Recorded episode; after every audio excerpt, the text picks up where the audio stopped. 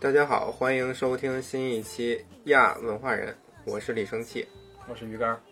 唐人街探案三》看了，看了觉得怎么样？啊三嘛，第一回看，看完以后其实都不太想补一二了。后来人家网上网上说一比较好，我就回去把一二给补了。嗯，总的来说，在春节档上的话，还是挺符合这个喜剧氛围的。不过推理内容确实是比一个一跟二来说要少很多。那你就是去冲着推理看的呗？我主要还是冲着推理去看的，那你觉得一二的推理和三比呢？一二推理内容非常的多，它中间会穿插一些其他喜剧搞笑桥段，但是仍是以推理为核心的。到三来说的话，就感觉五五开了，这两个杂糅了很多的搞笑桥段。那现在讲这个电影的话，应该不算剧透了吧？这咱这节目到时候上的时候，春节档可能已经过了。你讲讲剧情应该没事吧？大家没看要先看一下，然后再 再听我们的节目啊，留留一个，嗯、剧透预警的一个时间。给大家五秒钟。行了，过了。你要讲就开始讲。首先还这个《唐探三》还是跟一跟二来说是连续的内容，一是在泰国，对二是在对二是在美国，三就是来日本了。一二之间隔了三个月，二跟三之间就是直接就转到东京去了，没有隔时间哈。然后三这块儿的话，三这块儿开头就是他们直接从机场下来，就延续二的结尾，对吧？对对对二结尾就是他们直接去坐上东京的飞机了，然后三就直接从成田机场下来开始嗯，对，啊。先是在飞机上有一堆这有一段这个频繁的闪回的过程，然后中间会这个闪回内容有这个现实的内容，也有这个整个的后边的剧情的一个预告。然后之后他们就从飞机上下来，进入机场。秦风就跟之前之前一样，敏锐的观察力，像柯南一样，然后对每一个细节观察的非常的到位。哦，我想起来之前那飞机上闪回，飞机上闪回的是那个秦风他小时候那个故事，嗯他不是给他爸爸他爸爸数数吗？嗯，他爸爸出来之后就被警察逮了，好像有人跟他说，就是秦风就因为你不会数数，你爸爸才被逮的。然后他就，哦，一下子就醒了。哦，又闪了一下这个警察学院那个事儿吧，刑警学院的事儿。啊，对他那个面试警察学院嘛，面试人就问他，你为什么要报考我们这个警察学院？然后秦风就说，我不想说假话啊，我想来一个那个完美的犯罪。啊，那这能要你吗？这我们的法治社会能要你一个这种事？但他还是考上刑警学院了哈。还是太实诚了，你就算你想这么干，你也不能跟面试官这么说但呀。是说了，我不想说假话呀，行好，多诚实的孩子啊。诚实好。然后就是他们就下飞机了，去在机场看到了很多这个黑帮，嗯然后一会儿就过来干他们了，对对吧？然后接下来就像那个就我看这段的时候，我有点懵，因为我那时候之前看第二部跟第三部隔了特别久，然后我就看他们一下来就挨揍，就还有点诧异，他们他们想干嘛？一下来就打起来了。后来我看完三之后回来看了一下二结尾，才知道结尾是坐上飞机，所以下来才是机场。嗯，就跟丧尸片儿一样，嗯，对，跟那个《釜山行》挺有那对个感觉。浮夸的打斗场面，然后就引入了这个整个案件的剧情。日本有人叫什么？野田昊，野田昊啊，野田昊开始给他们告诉他们来这个案子有多么的难。第二季结尾也说了，第二部结尾也说了，多么多么难的案子。我觉得这个在机场打架还是挺挺符合日本人那种样子，因为他们在这种公共场合基本上不会做出那种太夸张的举动，对吧？他们特别在意周围人那种看法、对对对眼光，所以在机场这么闹一下子，还挺有那个日本那种意思的，对吧？是啊，然后他们就开始接着往外跑了嘛，然后出来一个光头，啊啊啊！哦对吧？托尼贾演的 啊那，光个头，世界排名第九的第九硬汉派侦探，对对对，这个光头，然后他们还有一个，他们就在路上开始互相的追赶，一个追赶戏嗯。是吧？坐一下骑那自行车追他们坐汽车， 啊啊，开始还有卡丁车呢，对对对，还有卡丁车呢，抢别人车也太太强行了吧？啊人家车上去就就坐，啊，人家坐抢不过人家就抢人小孩儿了，嗯，抢人自行车了，是不是？还是够惨。啊，然后这个就是一个一段追车戏，然后最后，最后他们到那个去那个钱汤，东京澡堂子啊啊澡堂子澡堂子，然后路上他们还看见一个一个小细节，就是广告上面贴了一个通缉犯，就是那个连环，呃，连环强奸的一个案件的一个罪犯啊，通小缉帅犯哥，啊，是一个一个伏笔，这算是。嗯。然后就去了那个澡堂子里边儿，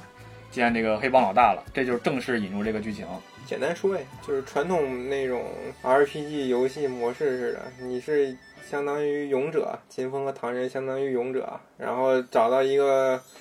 国王，相当于那个黑帮老大呗，接任务来了对，那就跟接一跟二接任务差不多，其实。然后又给了一个时限，嗯限你几天几天把这个事对儿对给对我办完了，然后你就拿到奖励，就跟那个日本 RPG 游戏似的嘛，勇者斗恶龙似的，对对嗯对都对是对有勇者去接任务，对，其实这个这波内容是吧跟前两部差不多嘛，嗯，前两部也是进来以后有老大，然后对给你们去分任务，分任务时间限期内来，然后给你们很多的奖励。嗯，好多电影都对能对拍，对，这这三部倒是这块剧情差不多呢。嗯，然后就是黑龙帮吧，黑龙帮的老大，对对，黑龙帮老大。老大，然后老忘大忘忘了叫啥，了，叫叫他小白吧，反正一头白头发。老白吧，老白吧老，白很老老了白，老白，老白跟这个另一个帮派叫什么来着？苏苏什么，啊，苏苏苏老大，就老苏吧。老苏，老白和老苏，嗯，啊，老白和老苏那个在争争那个东京一块地的那个批发权的时候，互相干仗，然后到最后那个老白占占尽略略占上风，略占对上对风，对对，然后那个他们就约在一个就是日本的呃东京黑帮常去的一个地方，就是一个湖上湖上亭的一个地方，嗯居水塘，居水堂嗯，在这里叫那个那小亭子周围都是水，二人一 v 一一 v 一的这个谈话，嗯，天然的密啊室，对，天然的密天然的密室，嗯，然后呢叫谈话，然后那个是这么一个事儿，然后谈话内容不得而知，然后那个怎么说呀？这是是有点乱啊，嗯，这事儿有点乱，你可以旁观者的角度描述一下，然后就一比下，如你是在场的小弟这嗯种意思。嗯嗯，入场之前，入场之前老白把那个武器交了出来，老苏也是一样，然后两个人一对一的进去了，然后两位侍者女侍者出来了，然后其他小弟侍者都在外面等着，然后谈话。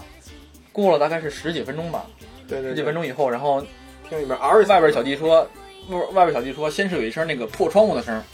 嗯噼里啪啦破窗户的声，嗯然后大家很惊，但是不敢进去。嗯过了一小会儿，又听见有一个又又听见老苏嗷的喊了一嗓子，嗯然后大家开始往往里边挤，然后一直撞那个门，那个门晃嘛，一直撞，上上锁呢，然后大家冲进去，冲进去发现这个，呃，老老白老白躺在地上嗯，啊，刚刚要苏醒，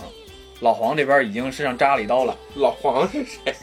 老黄哎呀老黄不行不是行，谁呀对阵最近最近这个显卡问题，哎呀不行，说错了，老老老苏啊， 老老苏好像也老黄是谁？老苏啊，然后老苏这个身上扎了一刀，然后那个一直在流血，嗯然后那个老苏这边的人赶紧把他送上车，送上医院带走，然后那个后来在在车上挂掉了，嗯嗯嗯，对，然后那大概就个这么个事儿，对，就这么个事儿。然后现在警察呢就认为我老白就是杀人凶手，因为他屋里边就他们俩，没有别人。对，没别人密室嘛，那不就是你吗？对，大家看了看这个地儿，你也出不去进不来，都都都很明显。嗯，然后我我告我就告诉你我不是，嗯现在把这案子给我破了，就这就是这么个事儿。嗯然后这两个勇者接完任务了，准备做任做任务去吧。嗯，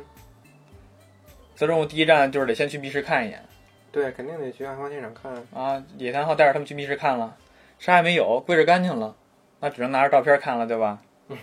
他都归置完了，你这连案发现场都没有了。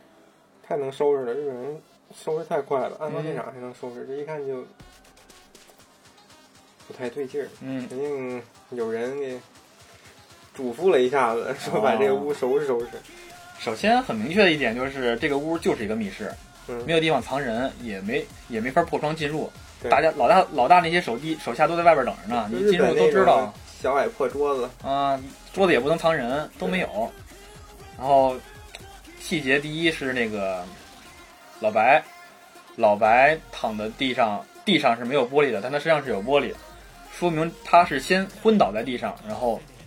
那玻璃才碎的。对。然后老白也提到过，说那个他喝这个茶可能有问题，他喝了以后就开始晕了，嗯说这还有问题。蒙汗药，蒙汗药啊，行，日本蒙汗药老是白吧？喝蒙汗药，蒙汗药，这这是一个一个问题。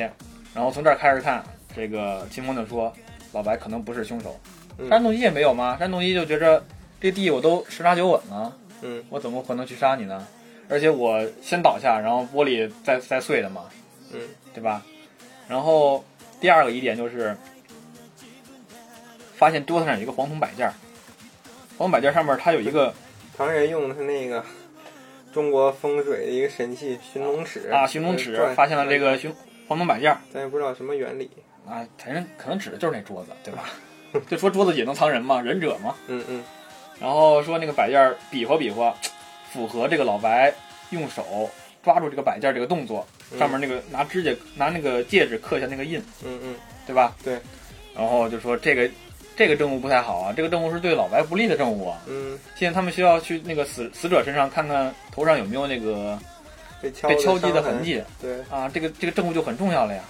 然后这个证物结果就落到了不出意外的落到了警察手上。对这个这东西要是被警察发现了，那就很有可能认为是老白在他们两个通话之间，他们两个这个会面的时候，一下就一言不合用这个黄铜摆件儿把老苏给砸死了，就很容易进局子蹲着，他们老大就没了，所以他们小弟呢就竭尽全力不让这个秦风还有警察这帮人得到这个黄铜摆件儿，然后在那个聚水堂这个密室外边儿还闹了一通，是吧？嗯，对对对，这块儿其实也跟前面剧前两部剧情差不多，就是主角团陷入了这个绝境，嗯，对？吧？你这部开始你要被老大的人追杀了呀，对，都要两边人都要追杀你啊，嗯对不对？然后那个他们就开始去太平间了，去太平间调查这个事儿，去太平间干嘛呢？去调查老呃老苏的这个尸体上有没有这个砸过的痕迹，嗯，脑袋瓜子上有没有对被砸的？对对对，然后这边的剧情也有一些搞笑桥段，我觉搞笑桥段我得嗯们太太平间是最有意思的。啊，搞笑桥段嘛那，护士也太惨， 那护在士电梯里被那个黑帮的人也打，被警察人也打。啊被爆锤，嗯被爆锤，然后这块桥段就不讲了吧，它都是搞笑桥段，行行，好这吧就，没什么可讲这的。没什么可讲的，嗯流水账。然后他们就发现了，第一，确实有头上确实有敲击的痕迹，嗯这是第一个，这嗯是符合了黄铜摆件这个事儿。嗯第二个，身上有针孔，嗯，其实到这儿来说，这个剧情也明白的差不多了。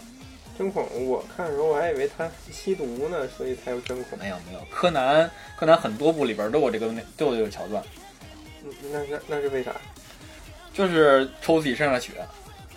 然啊后做血袋儿，做后边的用途。柯南里边很多都都确实说过这桥段，啊！所以到这儿的时候，我基本上剧情猜的差不多了。你柯南看过几百集啊？柯南九百多集吧，一共是不是才一千多集啊？他柯南优酷说那个要不是某平台某视频网站说那个需要会员才能看最新一百集的时候，我就再也没有看过了。哦，那你也可以说掌握了世界上大多数杀人手法呗。啊，没少学，这东西没少学，就是用派不上用场啊，这些东西。嗯然后这个然后是那个长泽雅美就被绑架了，啊，对，长泽雅美被绑架了，嗯啊老婆被长泽绑雅架美了在这里边名字叫小 林。啊，就叫长泽雅美吧。行行行，啊，被绑架了，要要开始这个英英雄救美的环节。然后在这个环节中，又有这个这个强奸犯，强奸犯他说那个跟你们来做游戏，做三关游戏，通关了就就把这个人放了日本的变态杀人犯。啊！连变态杀人犯常常常用的伎俩吗？这不就是、嗯，对吧？然后就一关一关的过，对，这这块儿开始像那个综艺似的。这个真的是像综艺似这的，是任务的娱乐内综容艺太多了，嗯，推理环节真的很少。而且除了那个涩谷那个十字路口人数那一关，其他好像都不是特别难。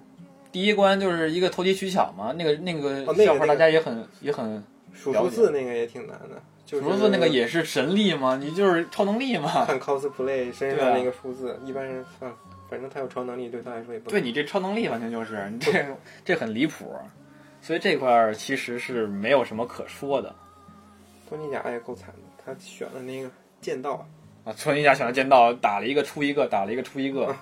被围殴给他剑他也不用，啊！我不用，我不用，那架不住人多翻呀车，翻车，啊！反正最后还是主角团顺利的完成了任务，嗯然后最后追到了这个下水道，陈家万身上绑着一个炸弹嗯定时器，他心脏停了以后，然后才能把这个水闸关掉。那个水闸那边淹着是这个长岛雅美和王、啊对王宝强，嗯， 对吧？和王王宝强。我们还自己去，啊，英雄救美的王宝强，就是你是，反正就是这个两难抉择，就是你是推下去这个强奸犯，然后救他们两个，还是说不推他，让他们两个活，让他们两个死掉？ 就是说底下那个有一个大圆水池子，然后那个长泽雅美呢被绑在这个圆水池子的一边儿，然后呢这圆水池子呢就从这个犯人出来那一刻开始往里边注水，然后这犯人就问秦风：“你给我算算，我这边注水，那边放水，什么时候能淹死这个长泽雅美？” 这怎么还搞上小学的奥数题了呀？就是还注水的这个管子跟这个犯人的这个心跳是连在一起的，只要这个犯人不死，这个水管就一直注水，然后一直注水的呢，长泽雅美这小林最后不就会被淹死了吗？对，所以如果想救他的话，就必须，呃，这犯人说的，就必须让秦风把他从这个他们两个对决的这个高台上把他推下去，摔死，这样水才会停，他才能得救。如果秦风不动手杀这个人，底下的人就是也不会得救，所以他必须要让秦风弄脏他自己的手，然后才能换得他这个朋友吧，也是亲人，他们这个生命安全，就是一个两难抉择的一个境地。嗯，这就是一个火车，我看网上有人说，就你刚才想说那个跟火车那个问题挺像的，但其实，呃，跟火车那个问题也不是，呃，也不是一样的，因为火车那个问题两边都跟你没有关系，对吧？嗯，两对边躺着那一个人你也不认识，躺那边躺着一百个人、一千个人跟你也没有关系，对对，对吧？但是这边就是，呃，你你如果杀了这个犯人，你的亲人会不会得救？你的呃亲人喜欢的人会呃会不会得救？这个跟你呃有感情的这一方面还是关系挺大的。火车那个没有什么感情的因素，就是单纯的人性道德的考试，对吧？而且它有一个客观要素在里边儿，它隐含着告诉你，另一边两个人都是，不能说有一个是亲人，王宝强、嗯这是亲人吧，嗯表舅，对，另一个人血浓于水，啊，血浓于水，表达另一个，另一个只能只只能说当时觉得是无辜的人，嗯嗯，这是两个人。另一边呢，就是穷凶极恶的罪犯，嗯都是我们连连环强奸强奸案的这个通缉犯，嗯所以说隐含着就告诉你，这个通缉犯是坏的，嗯他就得该死。如果他死能救那两个，他那他就该死，有这么一个隐含的隐隐含的一个寓意也在里边儿。嗯然后最后反正而且小林身上还有这个证据呢，他还对对知道对小林身上有他这这个老大的这个内情，只有他知道。对对对，这嗯是下下一条线索嘛，这个对线索也不能断掉，对，断掉也不好推理了。反正最后案件告呃剧情告诉我们，这这怎么说呀？嗯，你想说什么？反正剧情到最剧情到这里，然后那个男主的手，秦风的手伸出去了，然后就这么这么说吧，就是这个罪犯啊，就一边跟那个秦风挑衅，一边就接近他，嗯然后他身上绑的这个计时器呢，也这个倒计时也越来越低。这倒计时如果为零呢，底下那个水排水呢，就正好没过嗯小林和他表舅的这个脑袋，肯定俩人就淹死了。嗯但是这个犯人好像就迫不及待的想寻死似的，然后就对一边说话一边挑衅嘛接近秦风，然后挑衅他说：“你推不推我？不推我自己下去了。”然后他就最后靠的秦风越来越近，越来越近，然后镜头一闪，就直接切到这个犯人。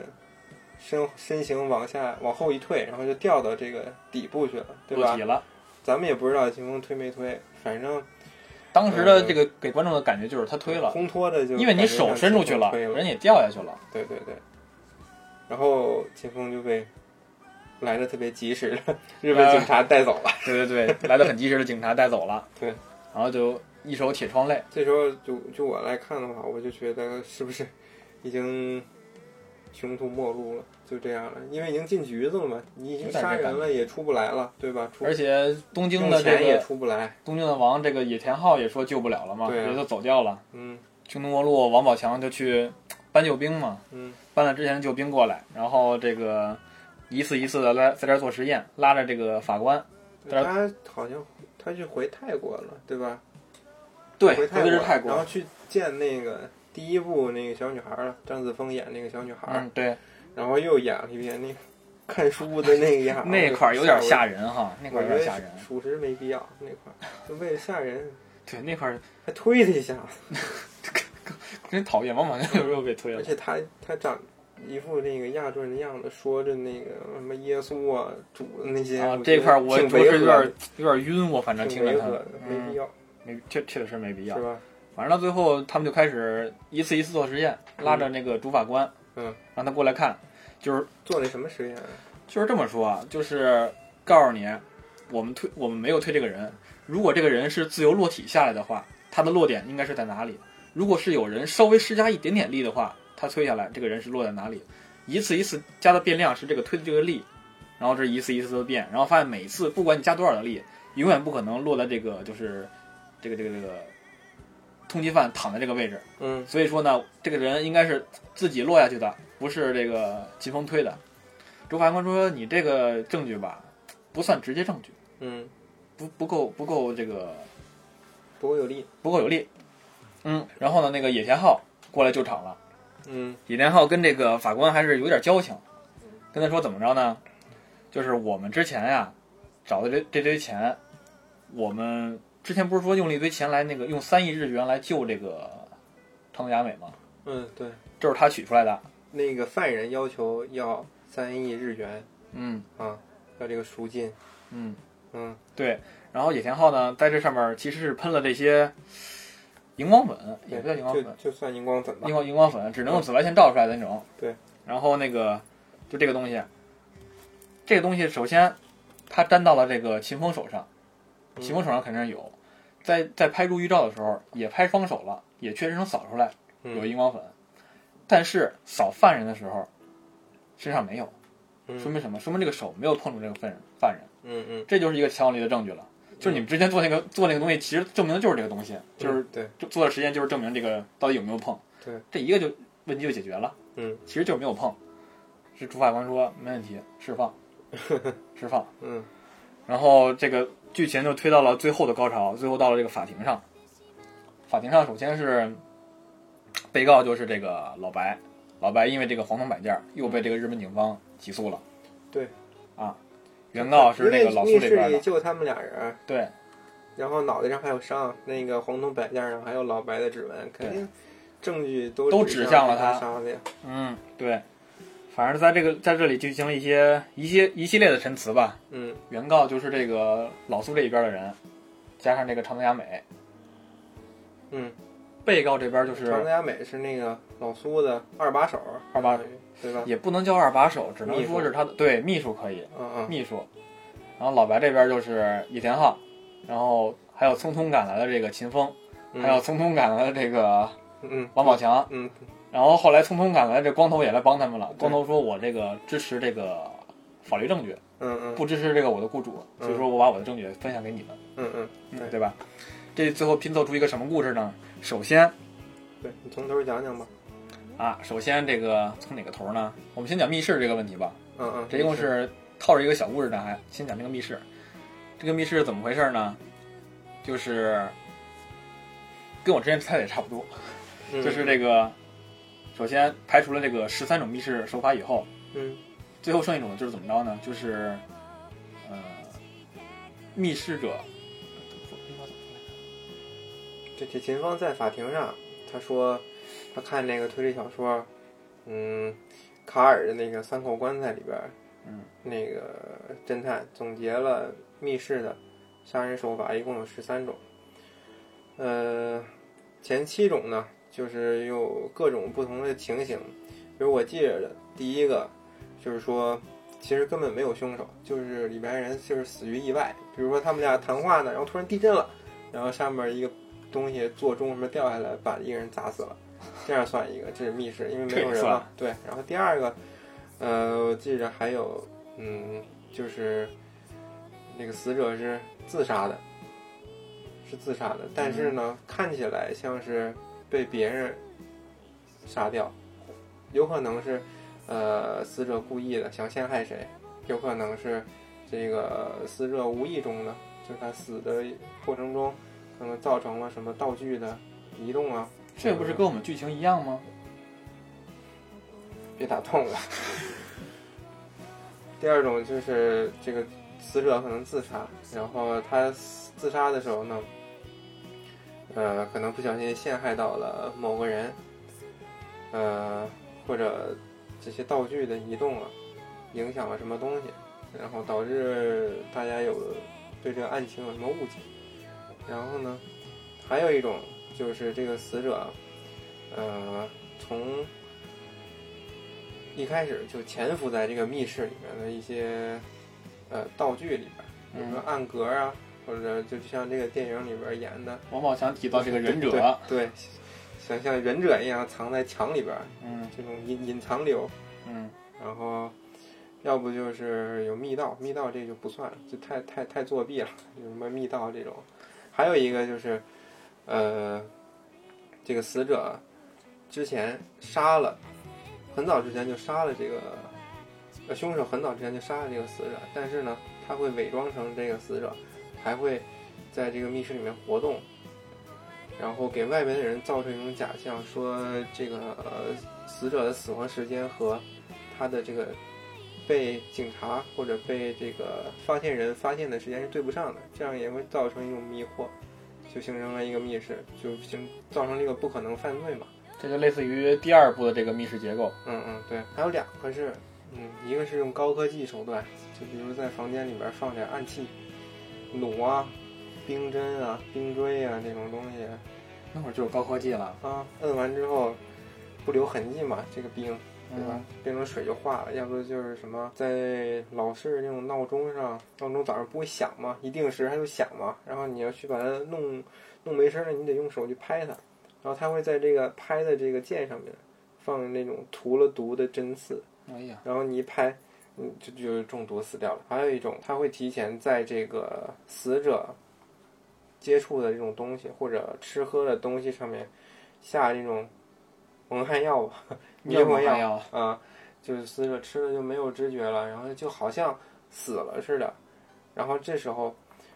凶手可以喊：“哎呀，他怎么死了？”或者其他人碰巧发现了他，他怎么？凶手一定要第一个冲进房间，然后手里拿着一些凶器冲过去，在这个时候一瞬间把他给做掉。啊，这样也是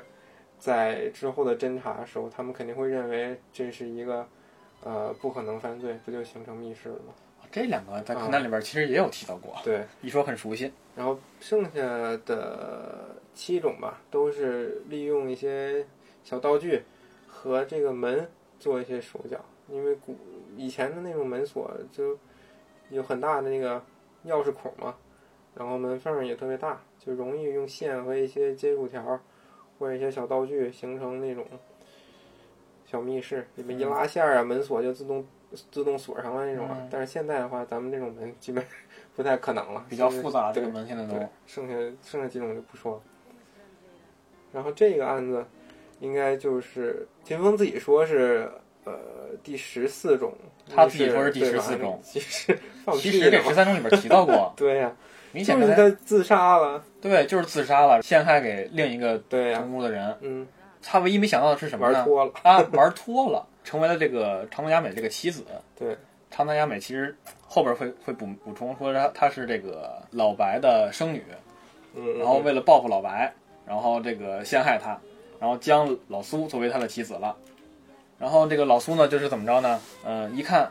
先回到密室开始之前，老白把这个刀交出去了，让他意想不到，因为他不拿着刀，我也没有刀，那我怎么杀他呀？我怎么自杀呀？那只能先交出去，交出去以后，他是嗯谈话从那他是从那个他们谈话的那个玻璃屏风碎片上拿了一块碎片当刀是吧？嗯，对对对，没错儿。然后他们就是进去以后，故意的惹怒他，惹怒他，然后让那个老白，老白拿一个红铜板凳砸了他一下，嗯首先这个你的这个打我动机有了吧？嗯你打我了，这个是很很重要的证据啊。然后他就把这个看这个老老白倒地了以后，然后他醒来，然后老老苏醒来，啊把那个乐了，乐了，把这个黄灯把那个屏风推倒了，嗯有很多碎片了吧？跟外边第一声碎碎的声音对上了，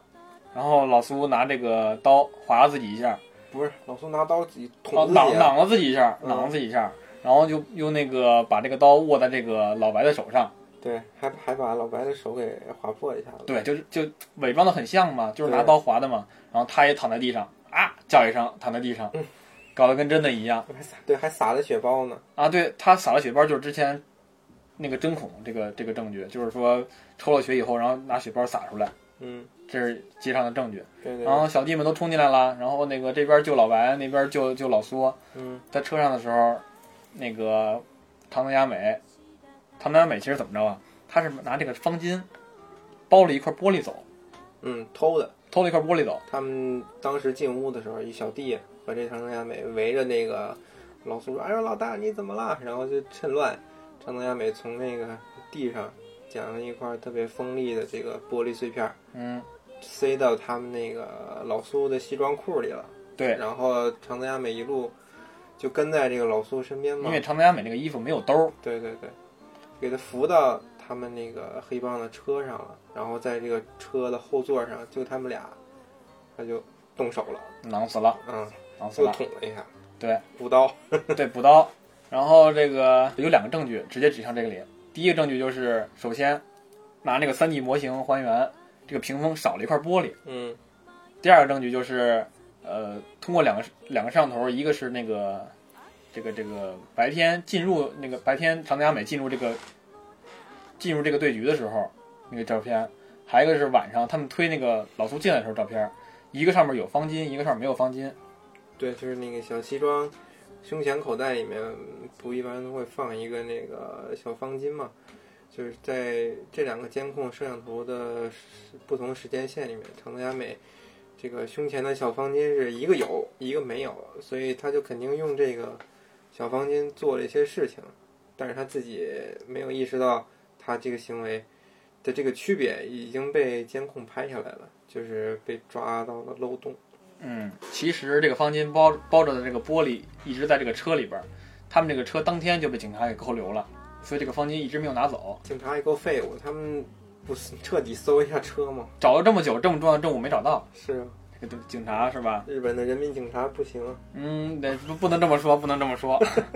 然后反正这个证物被王宝强找到了，然后带到法庭上，这是一个很很有力的证据。嗯，然后你给说说那个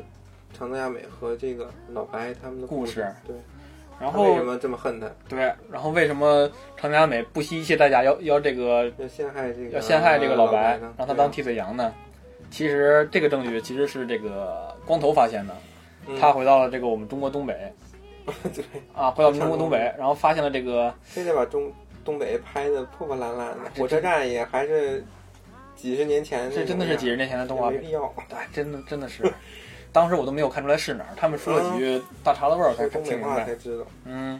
然后反正就查到了这个老白其实是这个曾经侵华日军这个随团的这个一个亲信亲属，侵华日军和中国女人生的一个孩子，对但是他没被那个日本人带走，对留在中国了，生活了很，久，后来才去日本的，对，在中国所以他生活了很不久，会说日本话一开始，嗯，对，然后在中国娶妻生子，嗯，生了这个闺女呢，就是汤泽雅美。对，然后之后过了大概就大概四年吧，因为长泽雅美到日本是四岁嘛，嗯等嗯，于说他们在中国生活了四年以后，又又生活了四年以后，然后回到日本。孩子在日本生活四，在在中国生活四年之后对，去的日本，嗯，对。然后到这儿以后，那个长泽雅美的母亲病了，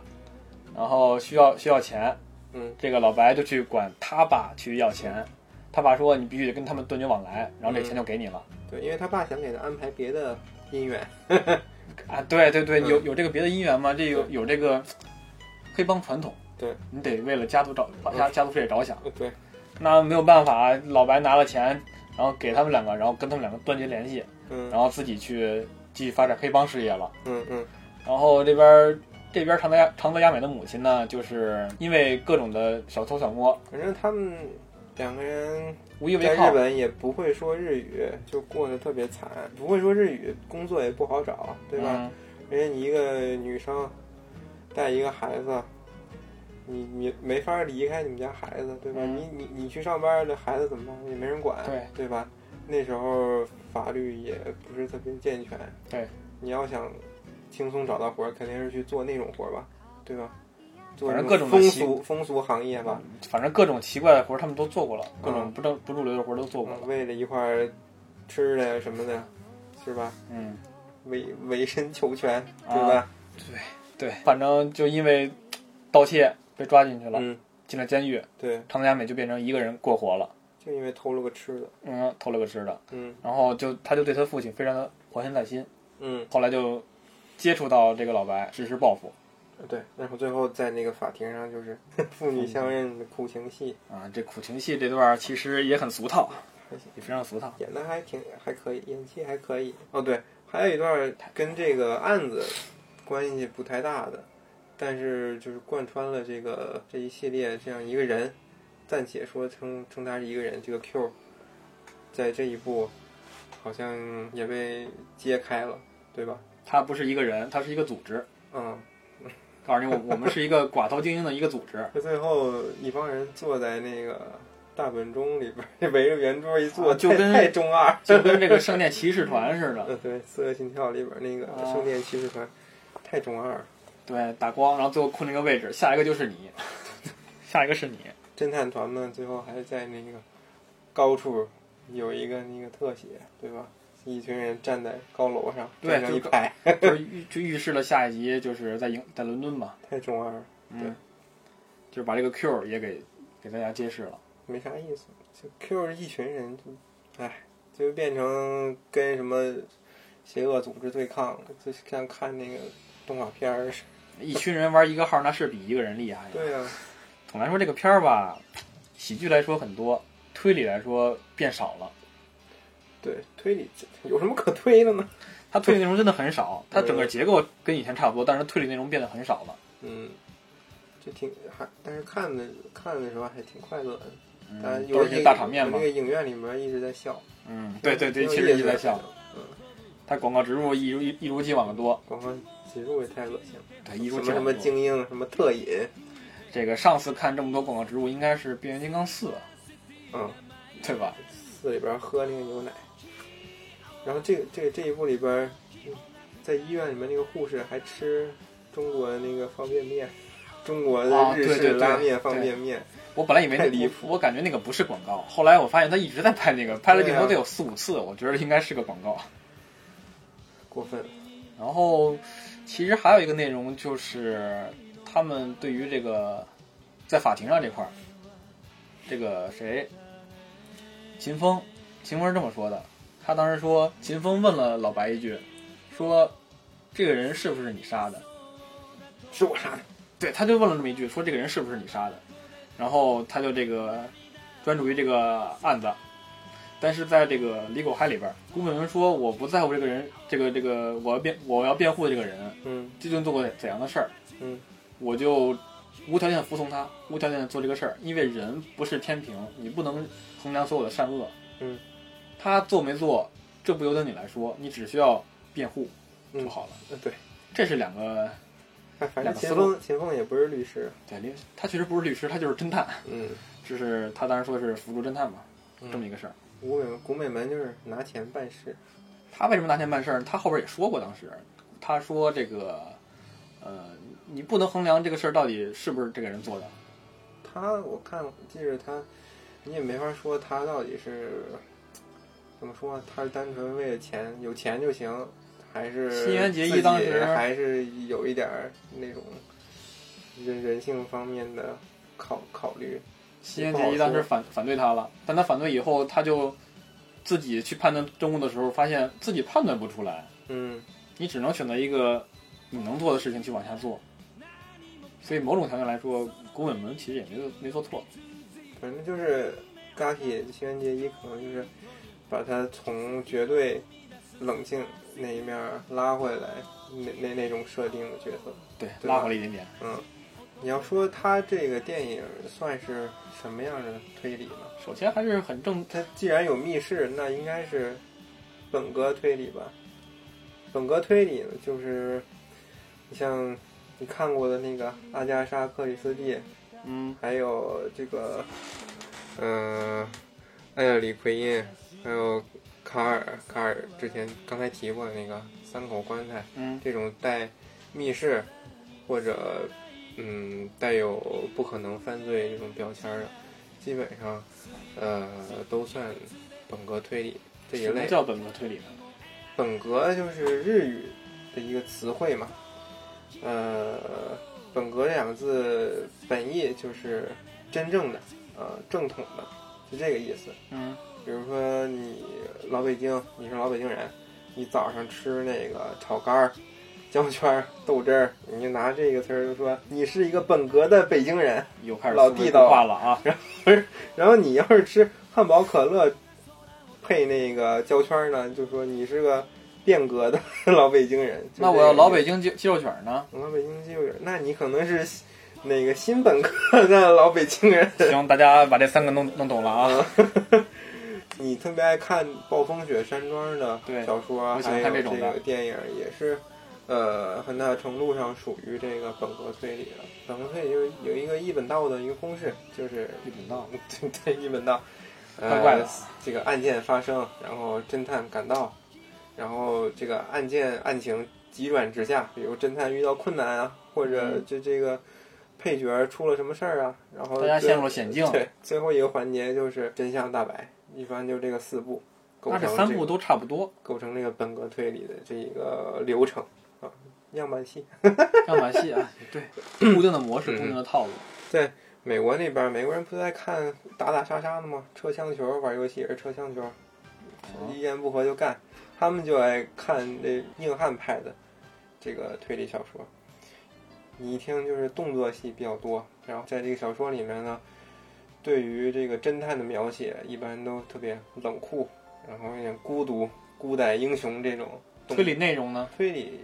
成分不是特别多，哦主要是就是你化险为夷，然后你什么侦探受伤了，但是坚持不懈探寻真相，跟还人是家个打。人个人英雄主义对对，就像这些美国近近些年来拍的那些动作大片儿似的，孤胆英雄嗯这种感觉，一个人力挽狂澜，发现真相，像什么《碟中谍》、什么《谍影重重》，《谍影重重》相当于一个人吧，是吧？马特·达蒙一个人，啊， 《碟对中谍》还是有一个小团队。对，还是有一个小团队。嗯，从这个本格推理，然后又过了多少多少年吧，因为大家都看腻了这种样板戏，然后又有人出来了写这个新的，叫这个变革推理小说。就是我吃肯德基了，对 对，对吧？对，怎么他吃们啊？这个牌呢，他们这小说就不按常理出牌了。比如说呢，你要是写本格推理小说，这个窗户留了特小一个缝儿，嗯侦探肯定就说了，这个凶手肯定不是从窗户进来，或者从窗户逃跑的，太对吧小了对吧？因为人不可能就缩成十厘米这么厚，对吧？啊！你要是变革变革小说呢，那就有意思了。你我都我真都真瘦过去，侦探会说啊，你这个他会在探案的时候发现这个人会缩骨功，要不然就是这个人是路飞，他有那个橡胶超能力，不是？那这不符合常理啊！所以他是。新这种变革变革小说，就或者告诉你，是我们新这儿有本这格种小奇说怪的人、奇怪的能力。对，但是就是后以后才会发现他有这种奇怪能力，要不就是科幻题材，或者是鬼怪题材，这样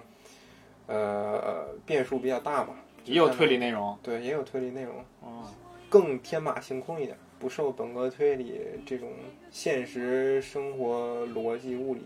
状况这种限制。那确实是给加点料。嗯所以比较有意思嘛，看的人就更多了。然后还有一个是新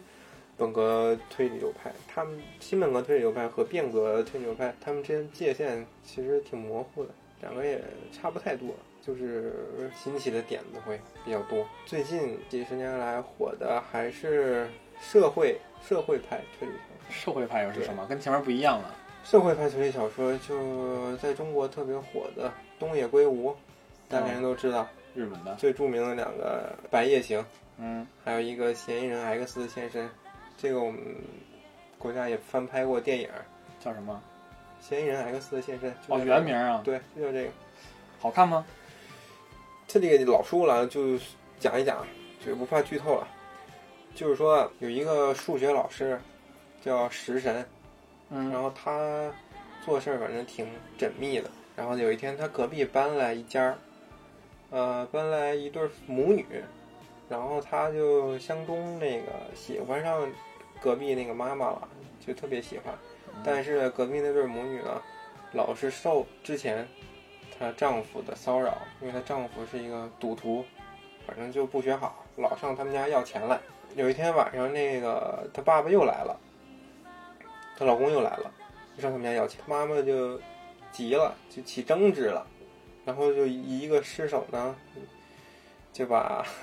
就把自己这个老公给打死了。母女俩当场就麻爪了，说怎么办啊？这师姐，食神就住隔壁嘛，因为听见很大动静，然后他也特别关注这对母女的这个生活动向，就有一点点变态，老 关注，有一点变态。哎呀，然后他就察觉这好像不对，他们两个可能是搞出点大事儿来了，然后他就主动敲门请缨说：“来，我们我帮你处理一下你你这个老公的尸体吧。”然后就这么直接，然后那母女俩也走投无路，就答应了。呃，这一块儿的剧情就是发生在书的前十几分之一吧，这一块儿就相当于把这个作案过程，还有这个作案动机，一切手法都已经告诉你了。嗯，你要是在本格推理里面写这些，就没有已经没有的看了，对吧？对，已经到结尾了。看的就是推理内容嘛，而且杀人的时候就是个普通人杀，他也不会去考虑做一些机关做一些考虑，就是失手杀当一人，下给砸死了嗯，啊，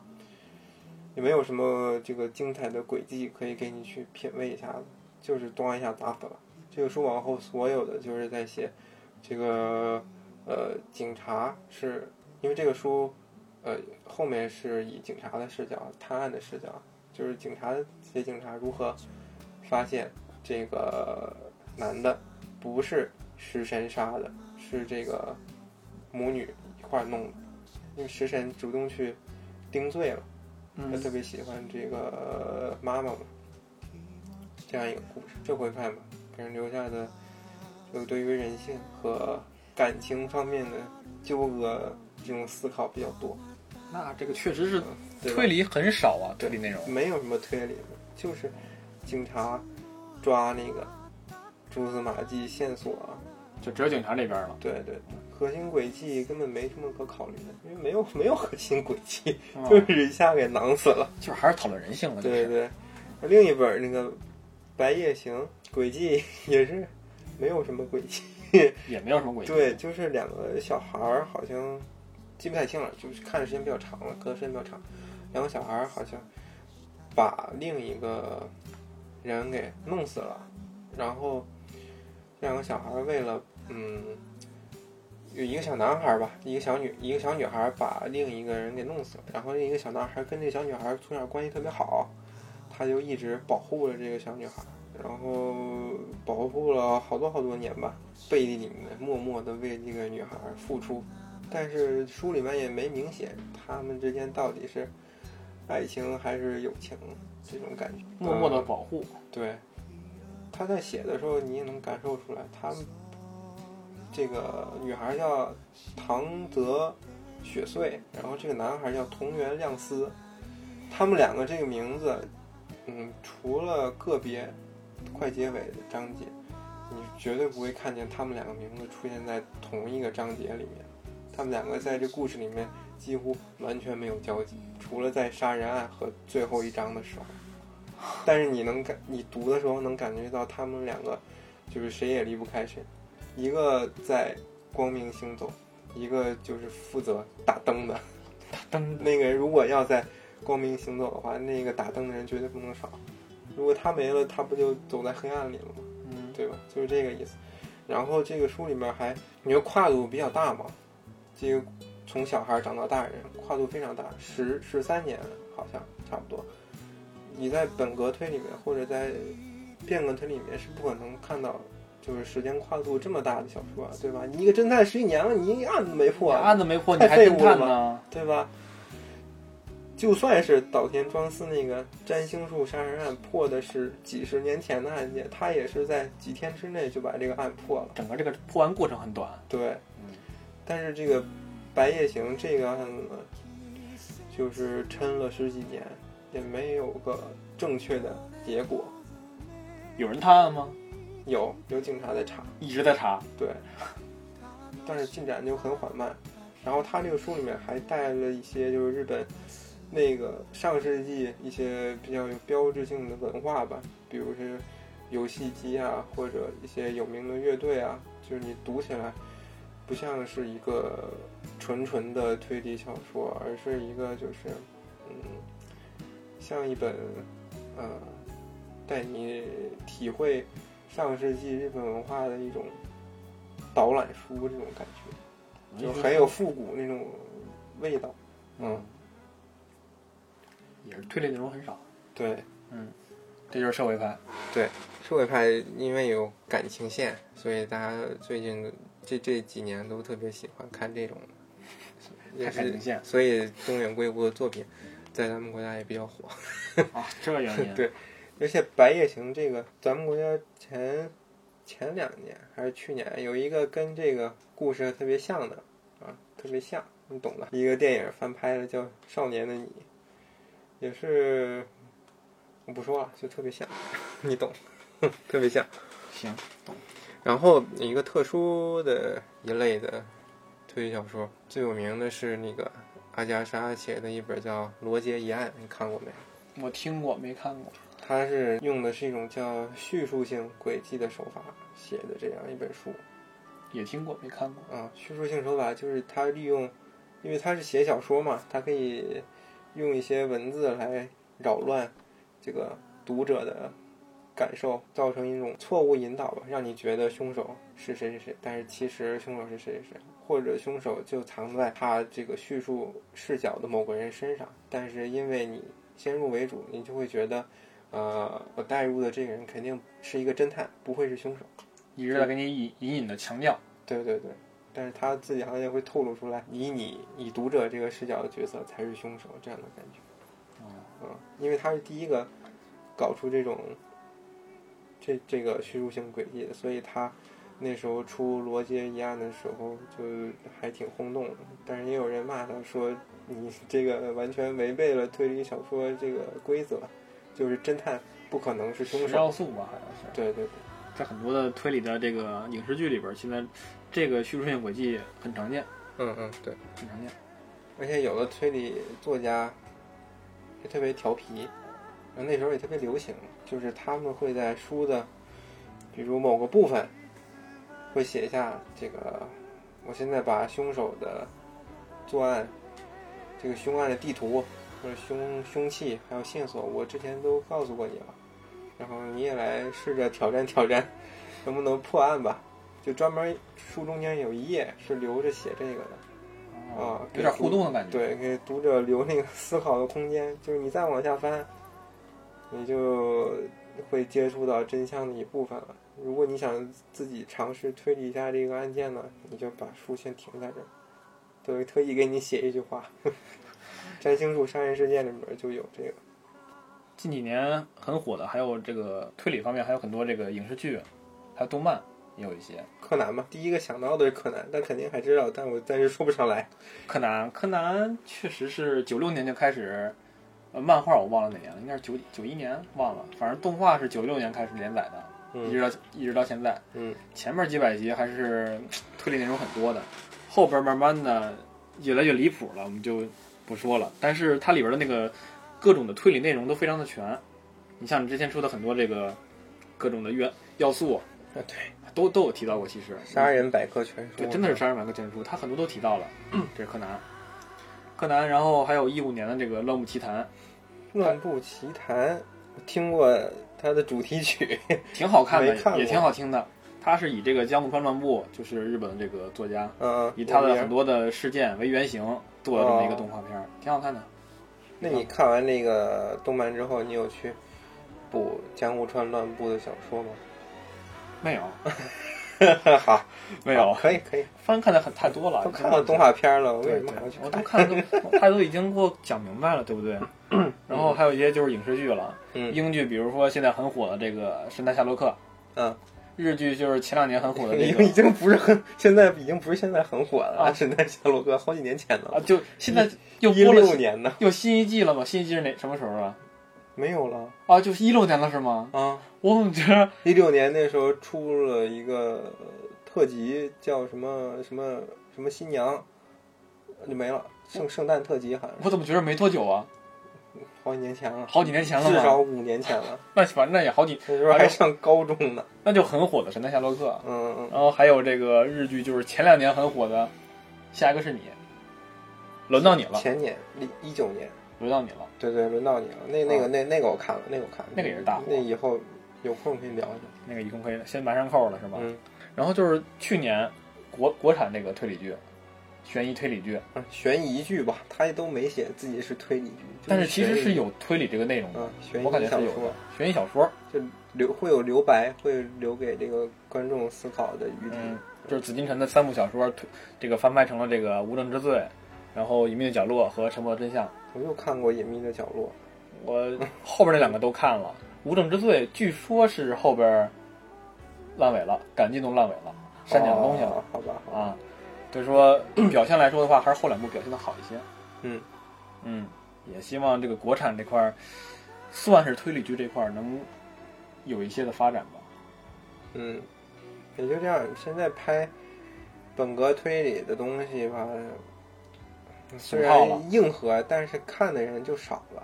对吧？太俗套了，其实你还是嗯看得带感情线。对，你看这个前这三部，其实严格来说，这这三部《谈判》，我们回来看也是你说的本科推理，嗯，就很明显的这个节奏就是两个主角，嗯，然后去接任务，接完任务以后，然后陷入绝境，然后开始推理，然后到后边那个他们会设置一个环节，就是去英雄救美，就这么一个环节，三个都有，嗯，然后到最后那个逃出升天，